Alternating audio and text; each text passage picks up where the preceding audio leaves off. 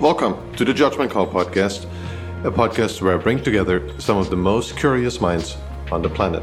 Risk takers, adventurers, travelers, investors, entrepreneurs, and simply mind bogglers. To find all episodes of this show, simply go to Spotify, iTunes, or YouTube, or go to our website, judgment call podcast dot com. If you like this show, please consider leaving a review on iTunes or subscribe to us on YouTube.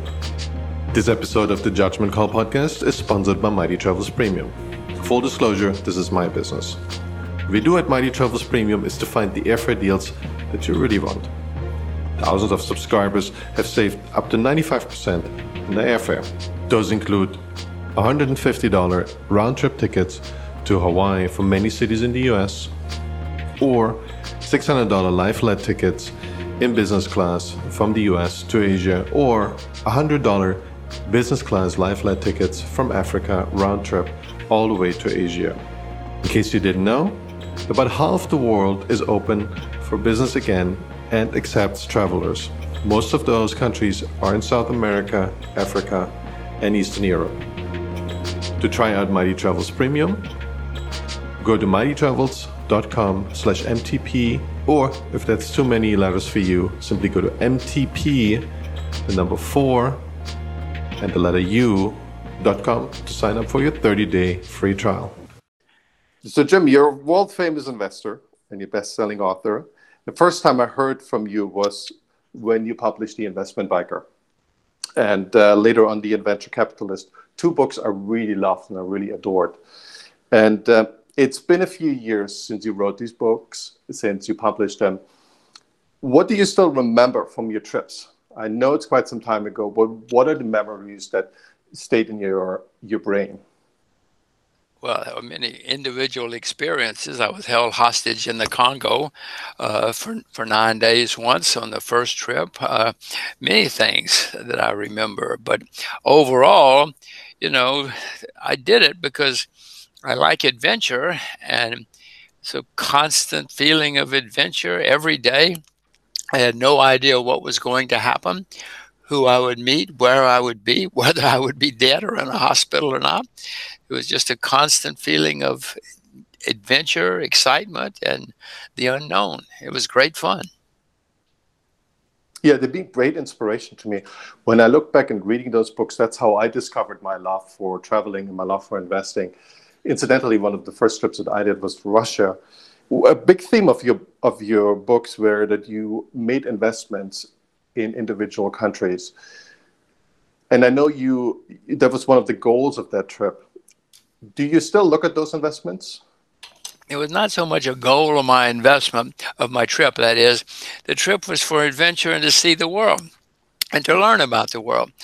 Because of the nature of who I am, if I came to a place and I could see, oh my gosh, I should invest here, I did so. Yeah, I remember crossing, driving through Africa on the first trip. And, you know, most of Africa was pretty desolate in those days.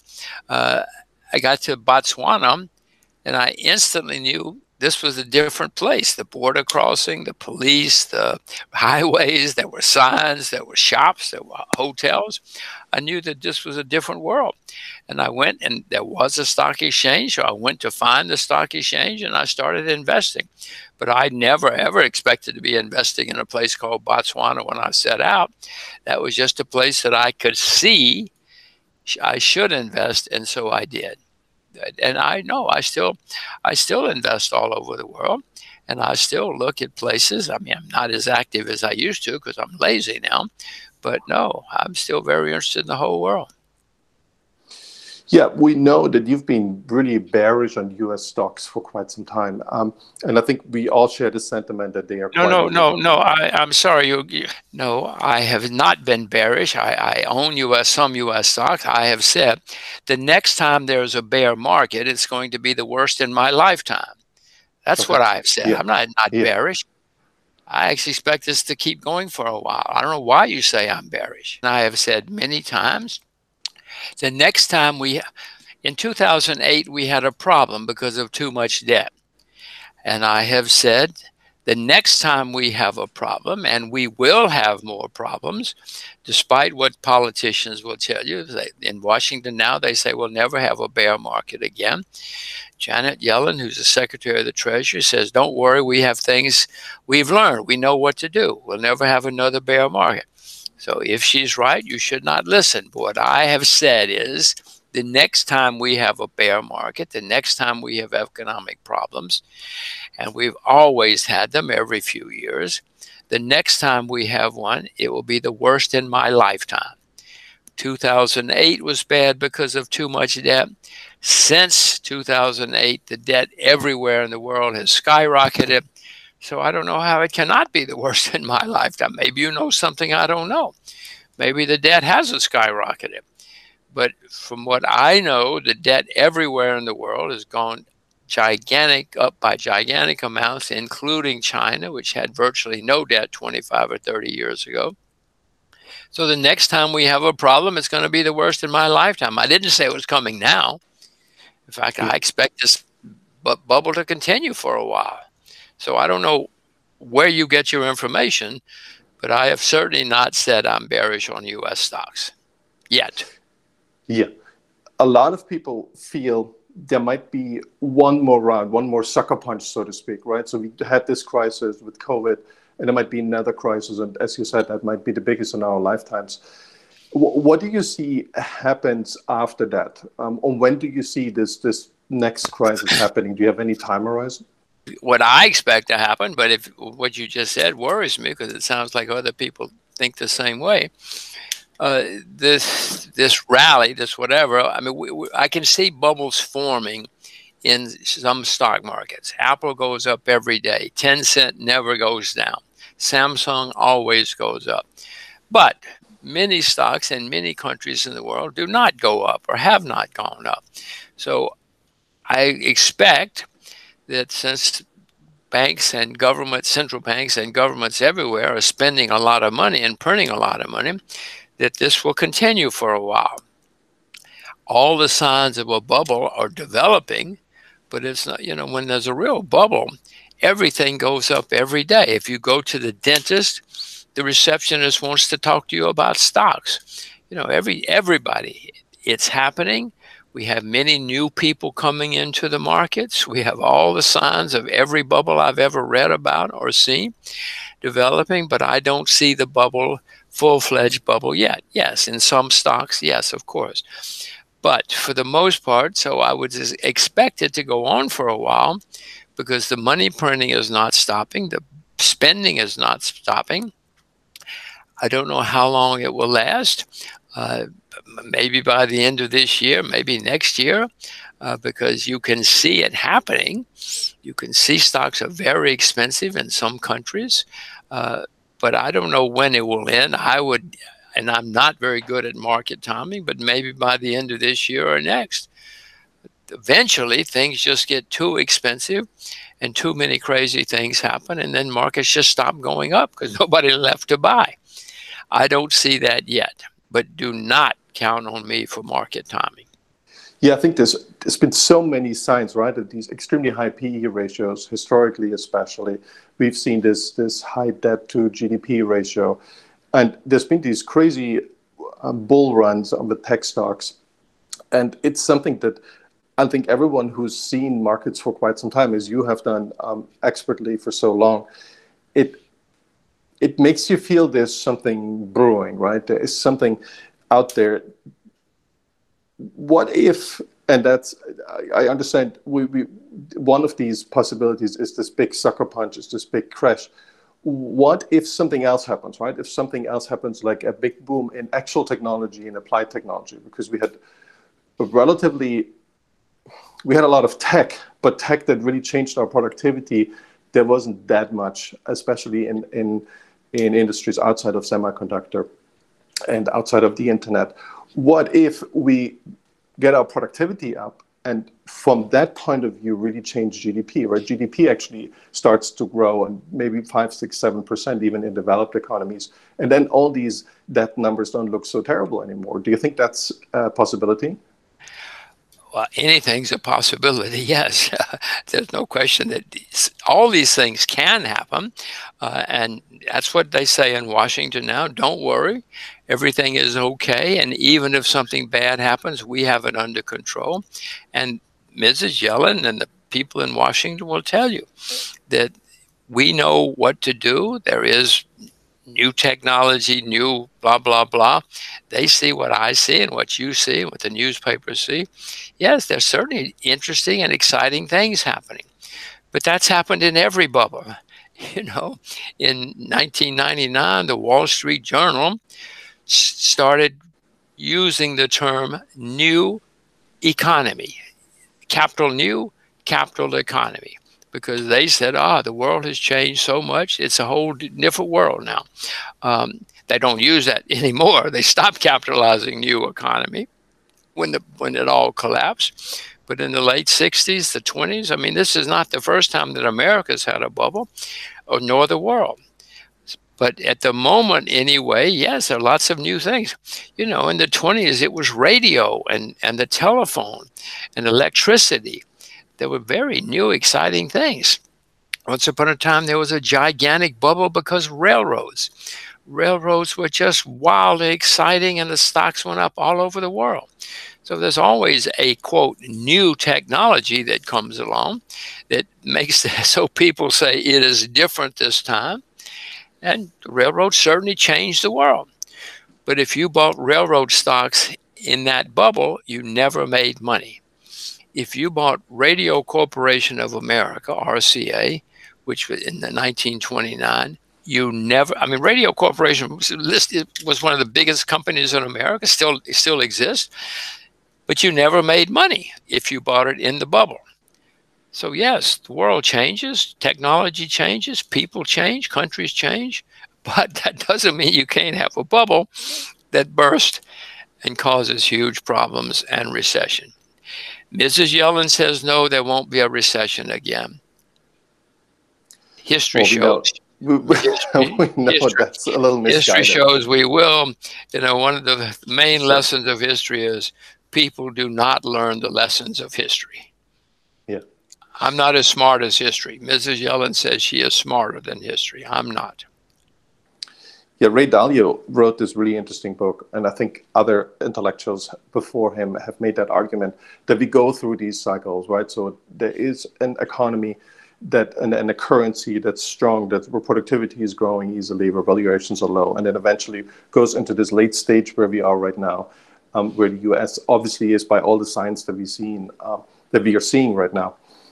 Do you, when you feel When you say there is this next crisis coming and it's bigger than anything you've seen, what, what does that mean? Is it just, well, we're looking at fifty percent um, fall in stock prices, or are we looking at something at several hundred percent devaluation of the dollar? What, what kind of scale do we have to think of? I grew up in Germany, you know, where my grandparents went through the Weimar Republic, and they told me tales about it. And we, I had actual notes of billions and billions of Reichsmark. Are we looking into one of these really destructive scenarios, or what's the magnitude where you're expecting at some point? I have, by the way, I have some of those Reichsmarks over here on the wall in my office. Um, oh, that's cool. I have collected collected some of them. They're not worth very much right now, as you know, except as collector's items. Well, yeah. You remember two thousand eight? Um, we had a big bear market in stocks in most of the world, and it was terrible. Uh, many stocks went down over fifty percent. In big bear markets, that usually happens. Some stocks go down eighty percent, ninety percent in serious bear markets. And some companies go bankrupt. That will happen again. And I mean, that may sound like some kind of crazy statement, but it's always happened in every bear market in history, every bear market in the world, it's happened. So that is what will happen again. Stocks are getting expensive, they'll get overpriced, and eventually, though, we will have a bear market again, and many stocks will go down by fifty, sixty, eighty percent all over the world, and many companies will go bankrupt. You already see companies in China going bankrupt, which is great. The Chinese are not bailing people out uh, as we do in the West. So no, you're going to see companies go bankrupt. You're going to see some stocks go down huge amounts. But um, I mean, this is what happens in every bear market. I'm just reciting simple stock market history, the way markets work. They've always worked this way, and they always will, except Missus Yellen says it's it's changed. It won't happen again. Yeah. I think what, what Yellen has unfortunately adopted is a policy that we've seen over the last couple of years as well, is that we seem to prop up these zombie companies, and we, we, we print large amounts of money to kind of freeze everything in place, right? Not let anyone go bankrupt. We want we want to save our airlines, and we want to save another industry, and we want to, a lot of tech money, actually, a lot of borrowing comes because the interest rate is so low. It, do you feel the current the current magnitude of the, the crisis to come, so to speak, is something that is a policy problem? It's something that the the Federal Reserve instigated, or that is something that the Fed is just like a passenger in this train, and they just don't know what they're doing. They're not they're not doing their job. They're not making it better, but they're also making it not worse. Well, if there is one single cause, and there never is just one cause, but it certainly would be the central bank in the U S. You know, the central bank in the U S said two thousand eight, two, well, two thousand nine, we must print a lot of money, and they started doing it. They drove interest rates to the lowest level in history, and other central banks around the world copied them. Everybody started doing the same thing, or nearly everybody started doing the same thing. So if there's one single source of the problem, eventual problem, it's the central bank in the United States. You know, the United States is the largest debtor nation in the history of the world. No nation in world history has ever been as indebted as the U S is. And no one has ever printed as much money as fast as the U S central bank has. But everybody's doing it now. So if, the, but if there's one central source, it's the U S central bank, which has caused many other central. I mean, in Japan, it's astonishing. The guy goes to work every day, starts printing money as fast as he can, and starts buying securities, stocks, bonds, E T Fs, everything in Japan. So it's not just America. Many people are doing it now. And eventually, I mean, you know what's happening in the markets. Many markets are, are up. Many stocks go up all the time.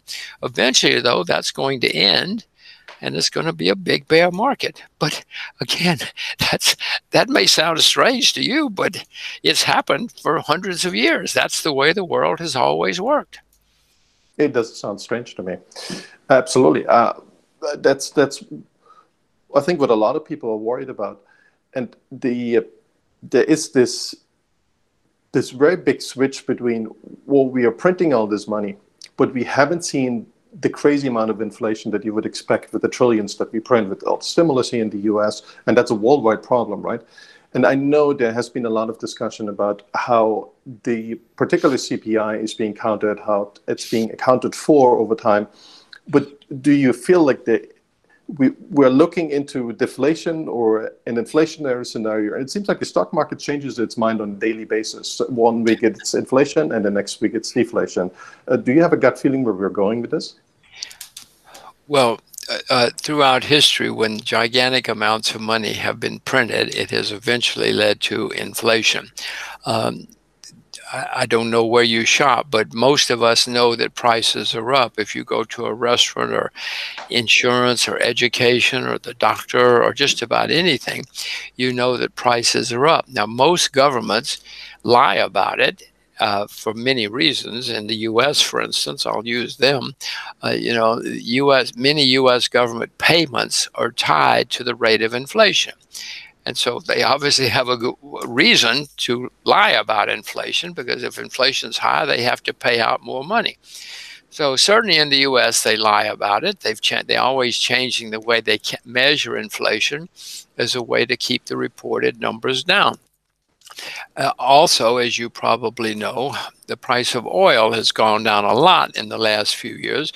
And since oil is the single most important factor in anything, production, life, you know, uh, when the price of oil went down, and has been gone down, that helps the measured inflation numbers. But many other things are actually up in price. Uh, whether it eventually, I mean, eventually, it, it is always eventually been measured because prices go up so much. Governments cannot lie about it, or they cannot lie as much about it anymore. That is what history shows will happen. Whether it happens first or not, I don't know. I would expect that what will happen is that when the next bear market comes, central banks everywhere will do everything they can to stop it. They will print, print, print, and governments will spend, spend, spend to hold, to support the markets.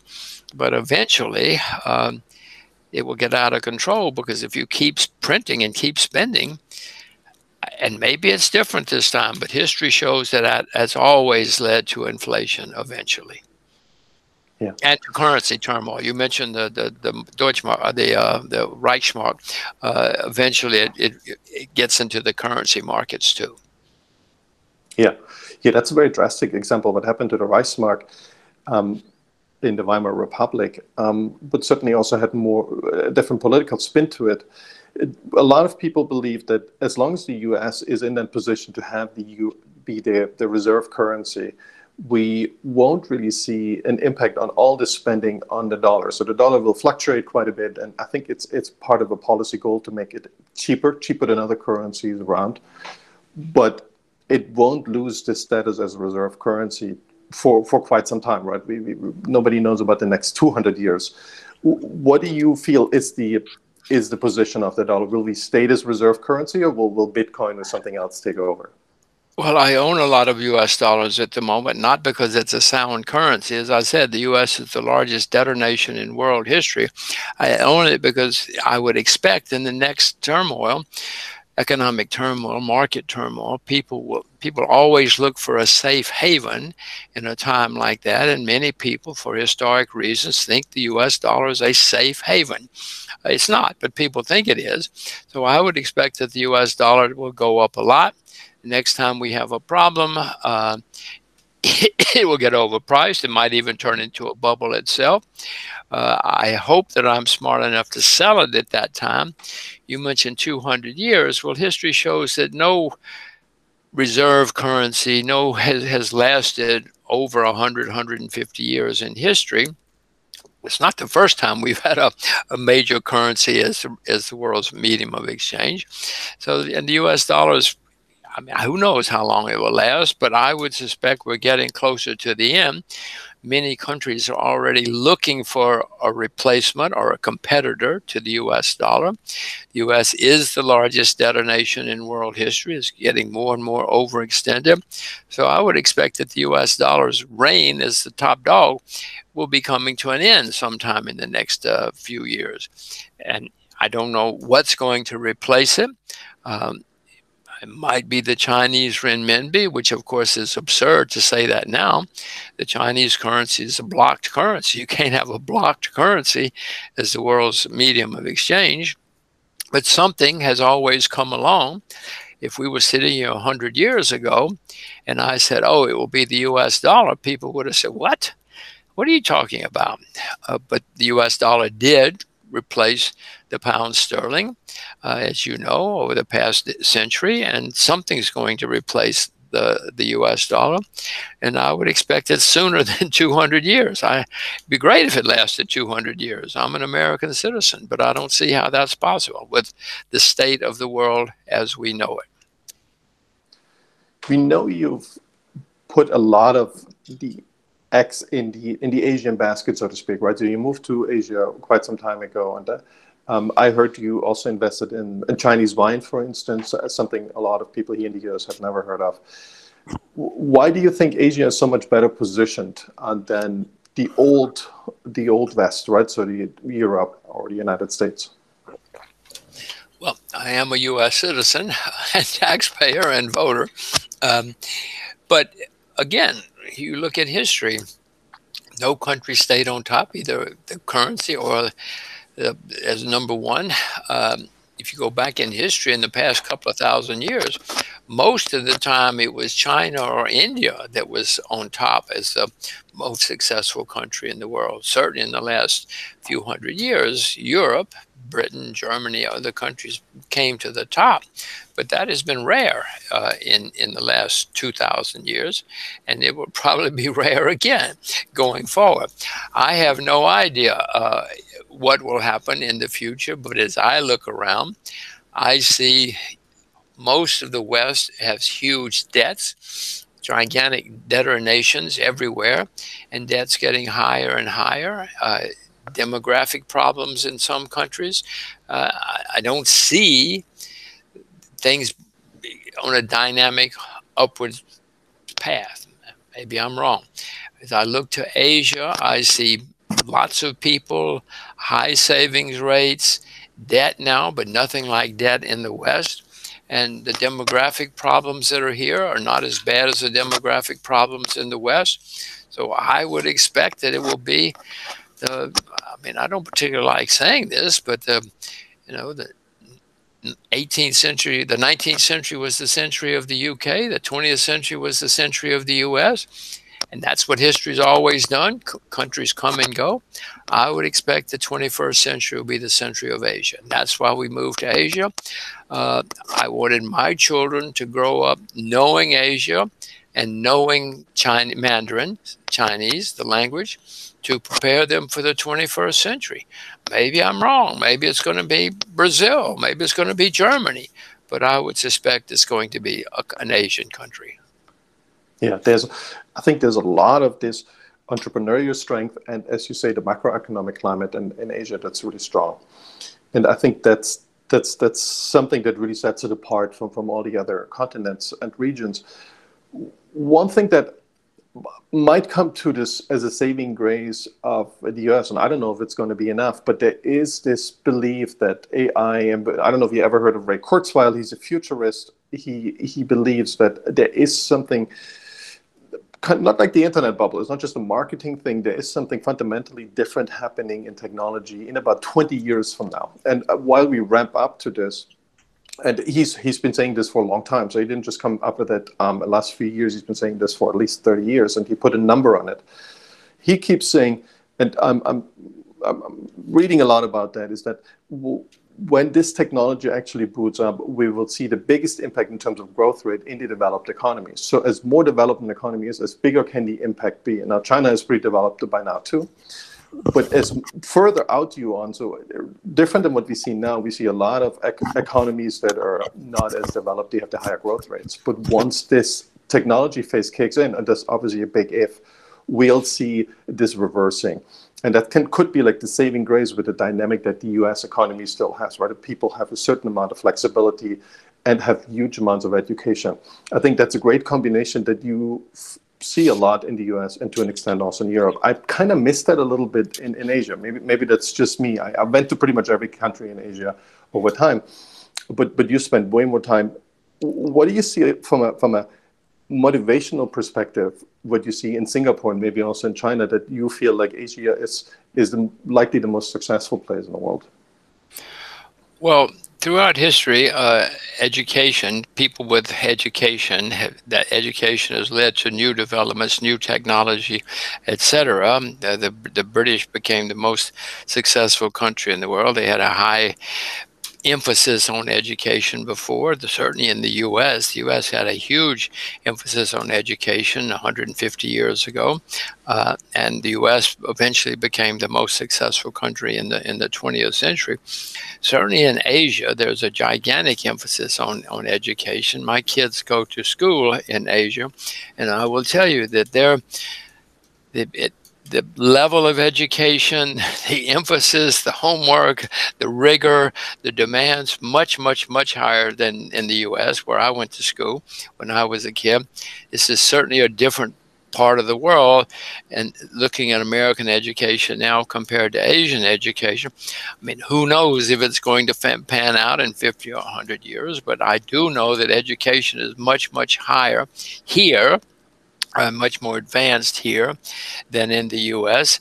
Uh, will that turn out the same way? I don't know. It usually has. Educated people become, you know, if you look at what's happening in China, I mean, the Chinese are certainly ahead of many countries as far as technology is concerned now. Uh, I mean, in China, they don't even use money anymore. I tried to buy an ice cream the other day in China with money. They wouldn't take it. They don't, they don't yeah. use money. You can't take a taxi in China with money. You know, all the money is already on the computer. It's already computerized. Other countries are working on it, but the Asians are ahead of us in many ways.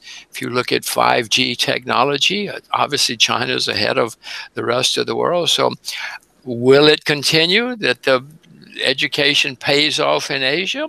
Uh, Probably. It has in the past anyway.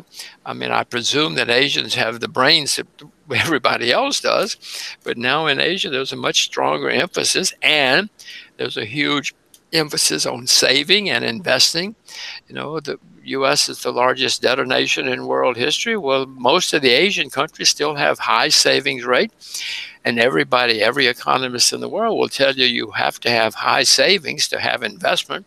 I mean, even Karl Marx knew you had to have capital to develop an economy. He got the rest of it wrong, but everybody knows you have to have lots of capital to develop a, an economy and a society. The savings rates in Asia are much higher than they are in the West, and therefore the investment rate. I mean, who knows? We will see. You, we'll, I'll, we can have this show again in one hundred years, and we will know. Hopefully. No, no, I had we Aubrey will, we'll know the answer on. in one hundred years. He keeps telling me we can live forever. We just have to wait another fifteen years, and then literally we, we will never age again. We can reverse aging to whatever. I'm sorry, I don't I don't know the person that you were talking. What was the name? The person's name? Aubrey de Grey. He's like the Elon Musk of longevity research. He's gotten really famous and uh, got a couple billion dollars of backing now, and it's quite an industry now. Will it happen in twenty years? That's another story. Where does he live? Um, uh, Silicon Valley, in I think in Mountain View. Uh, uh. And- well. There is no question that America has been a gigantic technological frontier. But as I say, the Chinese produce something like ten or twenty times as many engineers as the U S does now. I'm sure most of them are bad engineers, but some of them are great engineers. Look at Alibaba, look at Tencent. You know, there are many great success stories. As I said, look at Huawei. There are many great success stories in Asia now. The Indians and others produce lots of engineers. Listen, I'm an American, so I hope it continues. But I also know what history shows, and I, and I can see what's happening around me. I look out the window. I live in Singapore. Singapore is certainly much more advanced as an economy uh, than most Western countries. Oh, I love Singapore. And, uh, you know, I was in Miami recently, and I felt like it's becoming a little bit like uh, like Singapore, and I was really happy about that, because most American cities are just, you know, they're fifty years behind. Our, our real infrastructure is probably at least fifty years behind what's the the, the standard, what's up to date. W- one thing that a lot of people play with is uh, they, they say, well, why don't we bring successful people to the U S, right? Why don't we shoot for a big goal, say one billion Americans? Matthew Iglesias made made that point. So we import them, the, the, the, the best brains from anywhere on the planet and, and wherever they, they, they want to come from. And we, we we bring our American values, you know, our entrepreneurship, uh, the way how we see the, the rule of law, how we did the freedom. And we put these two things together, and we make America by far, again, the most dynamic place on the planet. Do you think there is something to it, or America is doomed in its current mindset? Uh, doomed. Uh, it's a, a strong word. Um, I will just say again that history shows nobody has stayed on top very long. one hundred, two hundred years is a nice long run as far as history is concerned. Um, one hundred fifty years ago, the U S did everything it could. We tried to get people to immigrate to the U S. Some people. We gave people land. If they would come to the U S, if they would come and work, we actually gave them land. I live in Singapore, and you know the, you know the rest of that story. Uh, we became the most successful country in the twentieth century. I live in Singapore, and, and fifty, sixty years ago, there were only half a million people here. Uh, but the government decided to attract educated, successful, smart people. Now there are five and a half million people. Singapore has become, or certainly has been, one of, if not the most successful country in the past fifty years. I mean, it's astonishing what, what has happened here. And that's because they tried to attract and did attract as I say, smart, educated, successful people. They limited it. If you weren't smart, educated, or successful, they wouldn't let you come unless you were going to be a bus driver or something. They certainly knew, knew they needed bus drivers. But for the most part, the, the rest of the story is, I mean, I can look out the window and I can see what's happened here. It was a swamp sixty years ago, and now it's astonishing. So yes, that's a wonderful, wonderful approach. Throughout history, countries which have done, followed that approach have succeeded and done well. And countries which have closed off have done badly. History is full of countries which closed off and went into decline. So you're exactly right. Everybody should do it. But yeah. Politicians like when, when things go wrong, politicians blame foreigners. It's very easy to blame foreigners. And so then they start talking about how bad the foreigners are. We don't want them. We don't need them. And you countries go into decline. Yeah, it's it's this internal strife, right? And then we see these immigration policies are a result of that, which is which is you're kind of dooming yourself. You have the the ability to change the, the, the course of history and the future, but sometimes you know the, the population is not ready for it. Uh, when you the when you see this competition that now um, is really stark between China and the United States, do you think it will only heat up further, which I think is the, the what, what most people would expect? Do you see this as leading to a conflict in the next twenty years, like something of a Cold War or a bit of a hot war or so? Well, unfortunately, history shows that when things go wrong, politicians blame foreigners. Foreigners have different language, different skin, different religion, different everything, different food, different clothes. So it's very easy to blame foreigners, and, and they always have throughout history. So I would suspect that will continue. It doesn't have to happen, but it nearly always has. You know, the U S and China worked together uh, for twenty or thirty years there, and China succeeded. America, it helped America a great deal, uh, as the U S and China were not in competition, or, you know, strong competition. So it can happen, but it usually happens the other way. And since China is obviously the biggest country and the most successful country around right now, American politicians are going to blame the Chinese. Is it good? No, it's absurd. We could work together and become more and more prosperous together for a long time. I would suspect, though, again, history shows that's not the way people work. When things go wrong, they blame the foreigners. And the Chinese are the easy foreigners to blame. And America, not just America, but other countries too. And so they will, it is often led to, it is often led to shooting wars, not always, but you know, when things go wrong, it's very easy and passions get stirred up, and it's often has led to shooting war. Is it good? No, it's absurd. Will it happen? It it has throughout history. Yeah, a lot of people have this theory, former allies of the United States will eventually develop something of a superiority complex. They will they will rise up to a point where they feel like they didn't get their fair share. Whatever that is, that is world G D P, or they didn't have enough growth in their own company, in their own country, and they eventually will go to war with America. Most of the time, that war, at least the last one hundred years or last two hundred years even, seemed to be the better result for the United States. Do you feel this will continue, or we will we'll, we'll go through these wars, but it, it will just it. We will see China being coming out as the dominant power, and then you know probably also providing the reserve currency, as you said earlier, the renminbi. Well, what you described has always happened. You know, as recently as nineteen ten, the British and German royal families intermarried, went on holidays together. I mean, they were the fastest, fastest of friends, the British and the Germans. As yeah. recently as nineteen ten, as I say, well, you know the rest of that story. It didn't last. Yeah. Um, and that is that has happened frequently in history. And yes, I can already see some American former allies, as you call them, are already starting to ask questions and say, wait, wait a minute, this is not right. Many countries are looking for a com- competitor to the U S dollars dollar for political reasons. I mean, the U S, if they get angry at you, they put sanctions on you and you cannot use the U S dollar. Well, many people will say, wait a minute, that's not the way uh, a, an international medium of exchange is supposed to work. So they're it's supposed to be neutral. So they're now looking for competing currencies. They're starting to set up uh, competing central bank or, or international banks, competitor to the I M F and the World Bank. So it's already starting to happen in Asia.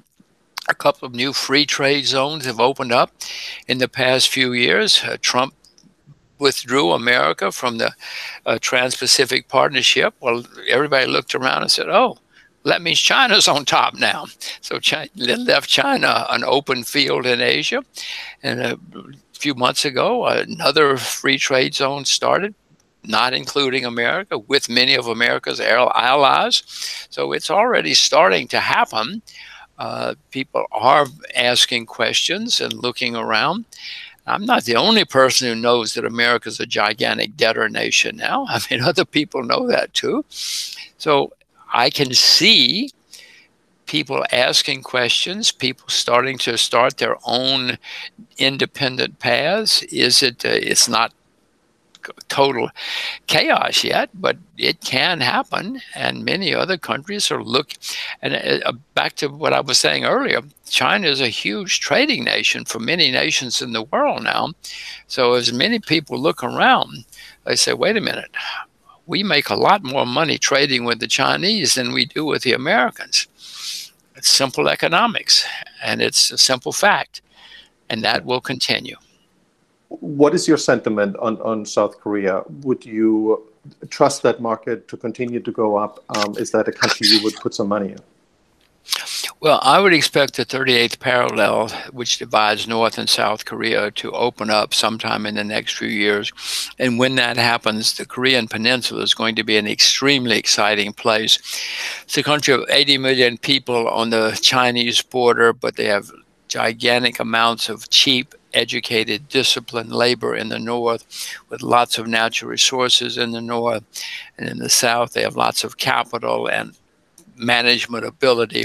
So I would expect that Korea, the peninsula, once the thirty-eighth parallel opens, to be a very, very exciting place for ten or twenty years, perhaps the most exciting place in the world. I mean, it's not going to be the number one country in the world for a century or so, like the U S or other countries have been. No, I expect very exciting places, things to come out of Korea. Not now. There are many problems in Korea, and they're not dealing with them very well. They have a hu- terrible birth rate. Uh, they have many problems, but they have lots of protectionism. I mean, it's unbelievable, the regulations and protectionism that exist in Korea. But once the thirty-eighth parallel opens, I would expect Korea to be an extremely exciting place. Yeah, I'm fully with you. I lived through the reunification of Germany when I was younger, and I saw, you know, how well it worked out. Obviously, it's you have to manage your expectations, how well it worked out for people in the East as well as in the West. And it was this enormous um, boost, this shot in the arm for German G D P, Western German G D P for ten, twenty years almost. When you when you look at other countries that might be post-conflict, so this is not a perfect comparison with South Korea and North Korea, but when you look at other countries that are post-conflict, what else comes to mind where you feel like, well, this is a, a really interesting country, maybe not just not just to go there, but also to invest in? Well, as I said, I expect, uh, I didn't say, but I will say, um, unification, the opening up of Korea is going to be different. Um, in Germany, all of the, most of the neighbors were poor. I mean, Poland, Russia, yeah. Czechoslovakia, none of them had any money, and they were all trying to, they needed money. They were trying to get money, including uh, East Germany. Uh, in Asia, the neighbors, China, Russia, Japan, all have a lot of money, and they all want to invest in Korea once this opens up. Uh, nearly every major South Korean company has a task force now studying what to do when it opens up. How do we invest? How do we develop there? I mean, you know, Samsung, I mean, you know, the Korean companies, many of them uh, are already studying what to do. So I don't see a shortage of capital coming uh, in the Korean Peninsula. And they both North and South spend huge amounts of money on defense now.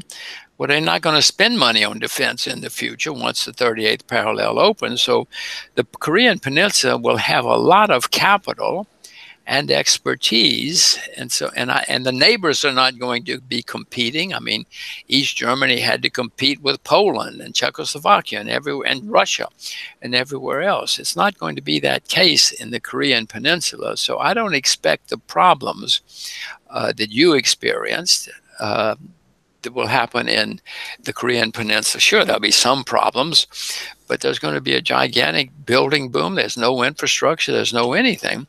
So I would expect uh, the Korean situation to develop s- differently from what happened in Germany.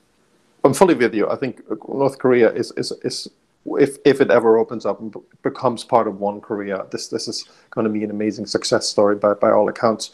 What else would you feel is a good country right now if... There's obviously the if, the catalyst maybe that we need to to make sure we know about that. But what other countries should investors look at that look really promising that might be just coming out of an, a war or a conflict over the last twenty years? Well, everybody has to stay with what they know, but I've mentioned Korea. I mentioned uh, I did oh, sure. Vietnam is an obvious choice right there on the Chinese border with ninety million people, lots of natural resources, education. Um, Colombia is a country where, that interests me. It's had a long civil war. Uh, I have learned in history that if you go to a country after a war or a civil war, you usually find great opportunities. Everything is cheap. Everybody, there's despair. There's not much capital, not much anything. Colombia is like that now. Venezuela soon. I mean, I cannot invest in Venezuela uh, because I'm an American, but other people can. I went to Venezuela a few months ago, but unfortunately, I, I cannot do anything there. I have learned that if you invest in a catastrophe, usually in a few years, you look pretty smart, and that's certainly Venezuela uh, at the moment. Venezuela, Colombia, Vietnam, Russia. I have investments in Russia, and I was very pessimistic about Russia for decades. I am not so pessimistic anymore. There are countries around the world. I mean, Cambodia, but that's a tiny country, so it's not much you can say about uh, Cambodia. I mean, Rwanda in, in Africa, but only eleven million, twelve million people in Rwanda, so you can't, you can't. It's not going to become China or something. But there are countries that have opportunities going forward. When you look at all these countries that are, you know, all over the planet, what is it's kind of your valuation matrix that you use in order to determine this this country is close enough so you could invest into it again, right? We we we we know the saying we should invest when the blood is in the streets, but that is often too dangerous to even go there, right? And that's why the valuations are so low. But is there like a yardstick that you use? There's like that there's and you obviously I'm I'm sure you might not be able to disclose all of it. But is there like a secret source that you apply and say, well, this country's at the right point of time now, and this is worth an investment, or we have to wait just a little bit longer? Well, you you have to, just because a country's been a disaster doesn't mean that you should invest there. If you'd invested in Cuba fifty years ago, you'd still be you'd still be waiting. If you'd invested in North Korea fifty years ago, you'd still be waiting. There has to be some change on the horizon or something that's changing to make it better. Uh, I mentioned Rwanda, where Rwanda was a disaster, but the new government, I mean, fairly new government in Rwanda understands what you have to do to develop an economy and to develop a society.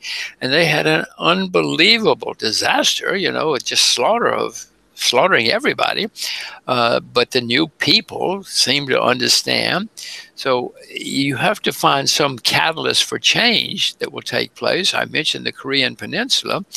What I said was when the thirty-eighth parallel opens. I didn't say rush into North Korea now. By the way, I cannot invest in North Korea now because I'm an American, but other people can. And there are people, Russians, Chinese, pouring in there now because they see the opportunities. But there has to be some change that comes along to make it all happen. Otherwise, you might sit around waiting for decades. When you look at investment opportunities now, and I know you have a really broad spectrum of what you're looking at, what is kind of your your your expected return? Are you looking at say twenty percent a year, or looking at um, ten X, one hundred X, or you you want to yeah, do better than the quantum fund at some point. Um, what's kind of going on in your mind? What do you what do you think is a realistic scenario? Well, I, I don't have a number. I don't that that's not in my way of thinking. If I find something that's very cheap, where there's positive change taking place, it usually leads to great uh, great returns. Uh, whatever the country, and it doesn't have to be a specific industry. I mean, you know, it could be an agricultural nation, um, and if it's changing, it could turn into great, great things for the for the country. Um, it's it's if you I'll use Russia as an example. Russia has gigantic assets, um, not much debt. Nobody would lend money to the communists. And, and if I'm right, there's a change in the Kremlin. They understand they cannot be the same as they were for decades, many decades. And if that's right, with lots of assets, positive attitude, uh, it could be a great success story. And if you find the right companies, of course, you can make many times on your money. Uh, that's my approach when I look at a new company or industry or country. Yeah, that's so refreshingly different. And when you say you talk to V Cs, right? So V Cs have a very certain perspective. They're looking at what they want as a return. Um, I remember from your book, correct me if that's wrong, but I think I remember at the time you were saying when you find such a country that, that maybe is just past that catalyst, or the catalyst is in, in, in the works, you should look at consumer staples, right? So like breweries or beverage bottlers, um, those were good industries to capture that potential growth. Is that still the case? Well, of course, that that is usually if a country goes from a disaster to prosperity, people participate, and whether that's restaurants or retail shops or whatever, you know, people wear better shoes and more shoes and more clothes, et cetera. No, that is clearly an obvious way to play, uh, but it it could it could be it could be different things. It depends on what's going on. If you look at places like, uh, I mean, I, I Rwanda, it con- it's got gigantic tourist opportunities, so that may be a better way to play. To look at tourism, uh, Rwanda is trying to become an international air hub. Believe it or not, I mean, maybe it's airlines. It it just depends on the circumstances in this in the nation as you look around. I mean, Colombia has gigantic Uh, advantages as far as marijuana is concerned. Marijuana likes a stable temperature. Daylight to be the t- stable, you know, twelve hours of daylight, twelve hours of night. I, di- I didn't know all this about marijuana, but, you know, and marijuana is now legal in yeah. Colombia. So maybe it's marijuana. It depends. Each country is different, and you have to assess the circumstances to decide on your investments. I, yeah, the I, first I, thing I would go that back. You I do when I go to a country is really ask around what is kind of The, what is this U S P, right? This unique selling proposition. What is this country really proud of? Which which could be a product or could be a service potentially that could be exported. And also, what is the current trend? So when I say to, for instance, I go to Ethiopia and everyone wants to uh, build a tower and wants to co-own a tower, like an apartment building, right, or an office tower. Many of these were ne- will never be finished, but uh, for for quite some time they already produce revenue. Um, so so that's kind of my M O to get a feel for the local economy. But one thing that, that I felt hasn't gotten a lot of opportunities, and maybe I'm just not seeing it, and you have an incredible eye for this, is currency speculation, right? So your your former partner, um, George Soros, he he had a lot of success um, with the British pound and and um, speculating against it. Do you see that's still something you, you you use for yourself as an investment opportunity to look into specific currencies? Well, Torsten, I, I, so, uh, that was over forty years ago that I was at Soros. So, I mean, that's sure.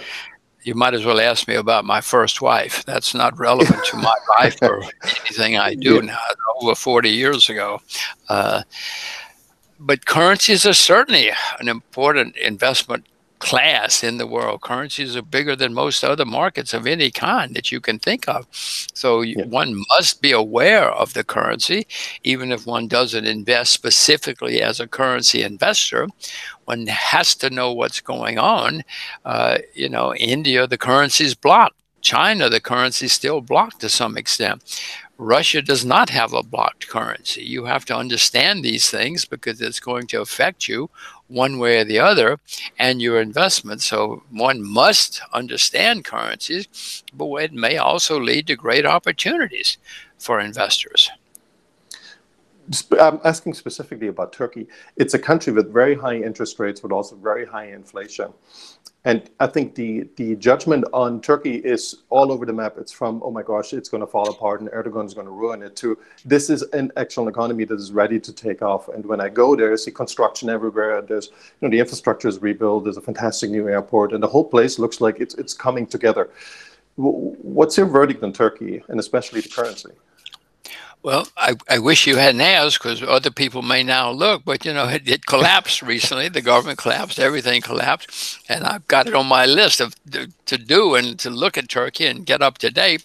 But that's probably a great opportunity. Again, I have learned that when a country collapses or when there's a disaster, it usually leads to opportunity. And Turkey's on my list. I'm just, I've been doing other things, so I don't have an answer right now, except that if I weren't doing other things right now, Turkey would be very, very high on my list. Have you ever invested in Argentina? I'm curious. I have invested in Argentina. I owned Argentine stocks a couple of times. Uh, that's another example uh, that should be on my list right now.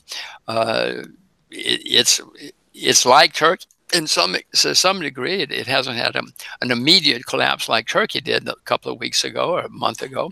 Uh, but no, Argentina is certainly that kind of company. I mentioned uh, uh, Venezuela before. What a nightmare. What a disaster. Um, but I cannot do anything in Venezuela, but it's the kind of place like Argentina where there are probably great opportunities for some people. From the recent reports on those were about a year, eighteen months ago, a lot of people, and even the extreme traveler community. So I, I just had Charles Valley on, you know, he's the most traveled person in the world. And a lot of the extreme travelers would, would, would stay away from Venezuela as much as they can. They would literally just go to the airport. And that obviously makes it really tricky to even scout investment opportunities. How did you do it? You said you were there just a couple of weeks ago. No, no, I was in Venezuela a few, a few months ago. I went because it was a disaster. And it is, it was, and is a disaster. Uh, there is the bond market. There is a stock market. There's sort of a currency market, not really. Um, but at times, Venezuela has been one of the most successful Latin American countries, and it probably will be again. As I said before, I have learned in history, if you get involved in a country when it's a disaster and you can find a reason that things might get better, one should invest. And if you have the staying power and the patience, you'll probably make a lot of money. And that's my view of Venezuela at the moment. Also, of course, the price of oil went down.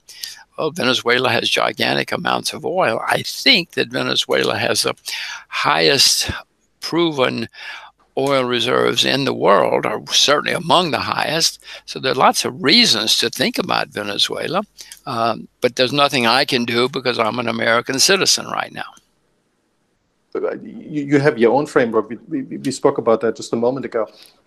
Do you feel other funds, mutual funds maybe, um, is there a way to access that amazing knowledge that you build and, and invest my own money into it through a vehicle, right? Uh, is there someone that you say does great work, or maybe you have your own investment vehicle that's open to the public? No, no, I only invest my own money. I don't give my money to other people. Uh, there are certainly good investors in the world. There are certainly mutual funds that are successful, in the, but I, I don't, I don't, that's not my style. So for, for a prospective investor, you got to put the, the work in, right, in order to see these returns that are really of interest. Well, whatever those returns are, they're probably they're great, right? So maybe a few hundred percent over the decade, for instance. Well, if you find Yeah, I mean, you don't have to listen to me. History's pretty clear. If you find the right companies, the right countries, the right sectors, you can make a huge amount of money. There have been times in history when agriculture has been, you know, the, the farmers have been the kings of the world. There have been other times when agriculture has been a nightmare. So, but it depends. If you do your homework and you find the right industry and the right people, you might make a lot of money, huge amounts of money. Well, with that note, Jim, I really want to thank you for doing this. Thanks for taking the time. I really appreciate it. And I know your time is really valuable. Well, thank you. It's been fun. Uh, I hope we can do it again somewhere, uh, sometime, someday. And maybe we'll meet in Venezuela sometime if it's ever legal for Americans. Or that sounds like a plan. Hopefully it changes. Or North Korea. Maybe I'll meet yeah. you in North Korea someday. That would be, if, that would be another candidate indeed. If it's Jim, thanks a lot. Really appreciate my it. My pleasure. Thank you, thank you, thank you. Take it easy. Bye-bye. Bye-bye. Bye-bye. Bye-bye. Bye-bye.